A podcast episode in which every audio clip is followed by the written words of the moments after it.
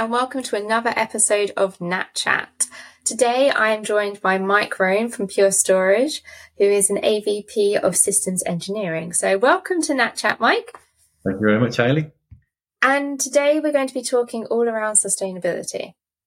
So, maybe to kickstart us off, Mike, if you wouldn't mind giving a little introduction to the audience of who you are and what you do within Pure. Sure, thank you. Um, so, 10 years of Puritan, officially this week. Uh, I lead a team of systems engineers, so uh, essentially pre-sales resources uh, across UK and Ireland and some of, of EMEA. Uh, so I'm a techie at heart, uh, but the theme of sustainability is something that is just really coming to focus for me, especially during the last couple of years. Uh, so it's an area just which I, I enjoy learning about, I enjoy talking about, and hopefully I can share some of that knowledge with the with the group today. Yeah, perfect, thank you. And ten years, congratulations. But and quite a few people might ask, like, why is sustainability such a, a concern and hot topic for Pure? Why, yeah. why in this world? So um, there's there's a, a, belief that data centers consume a lot of power uh, and require a lot of cooling, which is which is correct, and also that has its own impact uh, on the environment via carbon emissions. And so, given that we produce uh, products that go inside data centers, it's just become really front and center for us um, especially during the last couple of years. So the belief is anywhere between one to four percent of the entire power in the world is consumed by data centers. One to two is a stat you'll typically see. More recently, we've seen this might be more accurate at the four percent level. It's, it's hard to say where it is, but either even at one percent, it's a massive amount of power when you consider how much power we do consume. The carbon emissions go hand in hand with that. Generally, the more power you, cre- you, you, you create and the more you use, the, the carbon emissions as a you know a, a direct um, offset of that. Um, water also is a, a, real challenge, and data centers use a hell of a lot of water. Typical data center will use hundreds of thousands of gallons of water uh, per year. And then the usage of the land. Data centers are very, very big now, and they're using land that can't be then utilized for, for anything else. To compound all of that, data is growing really, really fast, and um, it's now at a completely unprecedented uh, level, uh, and and just growing every day. Some of this is driven by things like AI, for example. AI is, uh, when you look at machine learning, the more data you can put into uh, a neural network, the better your um, outcome can be. So that's really driving it. And also during lockdown, and I hate to use that word again, so so many months on now, but uh, lockdown drove an acceleration in digital transformation, which in turn then you know drives the requirement for more data uh, and therefore impacting our planet. Exactly. I think quite often people, when they're thinking about um, industries or, or technology or services which generate a lot and have a massive impact to the environment, they automatically think things like air travel and, and, and aviation when actually like the data centers are contributing just as much. Um, and it's almost like the unseen carbon footprint of every single application that we use day in, day out.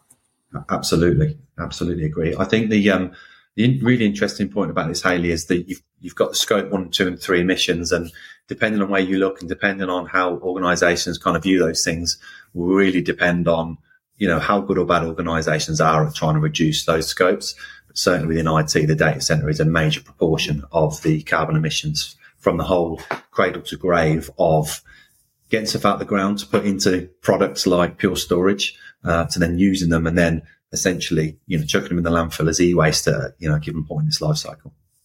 Yeah. And you mentioned there obviously scope one, two, and three, which is becoming a far more reoccurring kind of language that we're hearing across all different businesses, across every industry as well. This isn't specific to, to private sector, public sector. Um, but it's interesting how obviously the shift of the responsibility to business and are you seeing that translate into how people are then considering their technology choices and, and their technology roadmaps and investment? Absolutely. So I think the first thing to mention, Haley, is some organizations take this theme really seriously. Um, some uh, will have an outward facing website that might look like they're taking it seriously, but internally not so much. I would say about half of the organizations I talk to or research really take this seriously now. Um, I was reading a Harvard Business Review article a couple of weeks ago, and it talked about the changing role of uh, a CSO or a Chief Sustainability Officer. A lot of organisations hired this persona in because it looked good. It looked good you know, out, out externally to, to customers, investors and, and that type of persona. Um, but until recently, those CSOs didn't really hold that much power and influence in the C suite. That certainly seems to be changing now. Um, it's not just a, a, nice to have, looks good externally. It's organizations that take this um, theme really seriously now, really trying to drive the change within their respective uh, organizations. I'm also reading that uh, CIOs, for example, are being increasingly incentivized um, to have greener data centers. And there was a stat I read a few, a few months back now that said by 2025, over 50% of the CIOs surveyed would somehow be incentivized to have greener data centers and greener stuff within the data centers. And of course, finally, a lot of organizations now that are starting to take this more seriously, um, uh, publish their own ESG reports. This kind of is a report that says, this is where we are today across the E, S and the G, and this is our goals going forward. Goals very much look similar across industries. Normally there's some level of reduction in carbon emissions by 2030 and then net neutral by about 2040. Yeah. It's interesting you say that around like the new roles developing to like spearhead this and take it forward within organizations you know, we're seeing within a couple of our clients that the, the targets and almost the KPIs to contribute to the sustainability goals of the business are starting to filter down from, from that top level down into different teams across the business. I don't think it'll be too long before now when everybody will have an element of responsibility to their roles in regards to sustainability. I think we're, we're a little, little way off that, but even when uh, companies are going out asking, uh, you know, for going out to tender or RFP for any suppliers or, or any kind of partnerships, there there will be questions and there will be, you know, challenges around what the partners are doing, what the manufacturers, what the vendors, everybody in that supply chain of business will be held accountable. Yeah, um, I couldn't agree more, Hayley. And I think just within businesses as well, it's not just the C suite that care about this now is absolutely getting pushed down to heads of infrastructure, um, for example, where in the past, you know, they wanted less rack space, power and cooling, but this is from a slightly different angle. It's just the whole rack space and not having enough. And now they're very much more interested in the cost of that power and also the impact it's having on the planet, which is a great thing for all of us. Yeah. And, and it kind of takes us nicely in because obviously, like you said, people before were looking for like less rack space and from maybe like driven by a cost perspective or when they were looking at data center refreshes, you know, speed would be like top of the agenda. Um, and now sustainability is being considered. But how is Pure like balance that in regards to incorporating what businesses want from a sustainable side, but also not compromising on on the the speed and the deduping and the features and the functionalities of Pure? Yeah, great question. Um, I think first of all, I think things like performance are given now. You know, when we came to market with this all flash array thing, uh, 14 years ago now, it was pretty new. Not many people really knew what it was, but the whole play at the time was absolutely performance and also reducing your rack space, uh, power and cooling at the time. Um, it's, it's, uh, interesting to see how that has changed over the period of certainly my time at Pure, but actually it's a message that's starting to reappear with uh, Flash getting to a certain price point and the whole sustainability drive towards having greener data centers. We're now seeing that a lot of kind of tier two, tier three stories that was typically based on hard disk drives are now also switching uh, to Flash. Um, as data has grown, as we mentioned, we've got to try and always physically crunch down the, the rack space we're taking up, but also the power used by that stuff in the data center. Um, at Pure, we have it's a marketing number, but it's, it's definitely verified and backed up. We have a, an 85% decrease in power and cooling versus several competitors in the market. And we're working as part of our own ESG uh, initiatives to try and uh, decrease that. I mentioned earlier on, less power and cooling means less water, less carbon emissions, less physical, uh, physical rack space. Um, and one other important point I think worth mentioning is e-waste. So as humans, we chuck away about 50 million tons of e-waste every year. Not all of that is storage, of course, of infrastructure, but just electronic waste in general.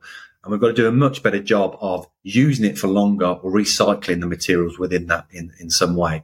And so Pure has something called Evergreen Forever where ultimately you might change components out over a given time, but you never kind of chuck away you know, lock, stock, everything you've got. This kind of means that you're actually, uh, the e-waste, uh, from an X70, for example, is typically 25% versus 200% uh, from other vendors. Now I say 200% because storage array might last you five years. So you might then get rid of that array in five years, have it for another five years on a new array. That's the 200%. Whereas with Pure, it typically lasts well in excess of 10 years, but there might be some components that have been changed out along the way to, uh, to, to upgrade it as part of their subscription services. And then you mentioned, Haley, just finally one point, uh, data reduction. Data reduction is really key um, especially when you look at the public cloud, doesn't do data reduction uh, very well, at least. And the the, sim- the real simple form here is you can reduce your data by even two to one, three to one, or four to one. You know, that's half the kit, or maybe the quarter of the physical kit uh, you might actually need. Yes, I remember our CTO at Natilik, you know, we, we run off um, Pure. And when he first did the data center refresh years ago, bringing in Pure into our stack, um, he was very skeptical on the, the deduplication kind of rate and was just like, no, this, this can't be possible. Um, but was really kind of pleasantly surprised when it, when it hit that and actually exceeded that. So I do think that it's a bit of like an unsung hero in the transformation that you can see yeah. in regards to your storage kind of strategy. Yeah. Um, and there has been something which has come out recently which got me very excited. I know it got announced at the a little bit more focus in the Pure Accelerate um, this year is the energy SLA. Now yeah. that is something which I haven't heard a storage uh, provider to do yet. So talk yeah. us through it a little bit. What is it? Yeah, so you've got um, you've got a, a, portal into your single array or your uh, fleet of arrays from Pure called Pure1. And we're always already, uh, we're always adding features to that. And one of the latest features is the Energy SLA. So you can go into Pure1, it's read only. You can access it from anywhere in the world with the right credentials. And you can ultimately see what your storage arrays are using real time in terms of power and then the carbon emissions associated with that as well. And the thing about this whole sustainability agenda is um, greenwashing is prevalent, where organisations say they are doing something to do with sustainability and actually scratch under the surface, and it's really not that strong. So what we're kind of trying to do here is put our money where our mouth is. We're saying we're really, really efficient. We're willing to kind of show that in a GUI that can be accessed anywhere in the world. Um, and if we fall outside of the uh, watts per terabyte that we say that particular array or fleet will use, we'll try and uh, have some remediation, of course, or if not, we'll place service credits against that. So it's just really saying we really believe in this, uh, and if it goes outside of certain parameters, we'll make good on it. Yeah, I think it's really important to, like you say, put your money where your mouth is, and and be held accountable for the statements that you're putting out into the market. There is quite a lot of greenwashing and and greening of logos, but um, it's nice to see the steps being made for that accountability proof point. Absolutely. And then, final question before we wrap up for today. What do you think it's going to look like in five years' time? If I give you the crystal ball. Wow, I think certainly almost all businesses will be taking this more seriously. Um, it is good business to take this seriously. First and foremost, it can it can save save a lot of money. Certainly, the way the cost of electricity has gone recently, data centers are not immune to that. Um, but I'd like to see most organisations taking it seriously. I would like to see organisations like Pure and others that have already introduced their ESG reports to really be moving towards those goals at pace. You know, five years from now, we'll be what, about two years away from the 2030 goals that a lot of organisations have set. And so it'd be very disappointing if we got to that stage and actually a large majority of businesses never really reach that goal. What I'd like to see is they reach some goals and actually they're starting to accelerate towards the 2040 goals and actually trying to bring them forward. I, would like to think that is going to happen. There's so much focus on that. There's so many regulations coming in to kind of force the hand of organizations. And actually, if you just look at hiring great talent into your organization, if you haven't got a great ESG story, that's hard, uh, especially the younger generation. Um, if you're looking for, um, to get some sort of investment in your organization, whether it's a public or you want to go, uh, uh, if you're private, want to go public, there's a lot of focus on this theme now. So you haven't got a good story around it. It's not good for business. But ultimately, I think as this theme comes in focus for us as just human beings, I think we're all trying to do a little bit more and we can't all do it overnight. Some people stop using plastic bottles, for example, and they build from there. But if we keep kind of just peeling the onion uh, at a good rate, I think we'll be in a much better position uh, as humans in the next five years, still with lots of work to do, of course. Brilliant. I couldn't agree more. Right. Well, thank you so much, Mike, for joining us today. It's been really insightful. And I hope that we will meet again on Nat Chat before the five years is up. Sounds great. Thanks, Hayley. Thank you. Bye.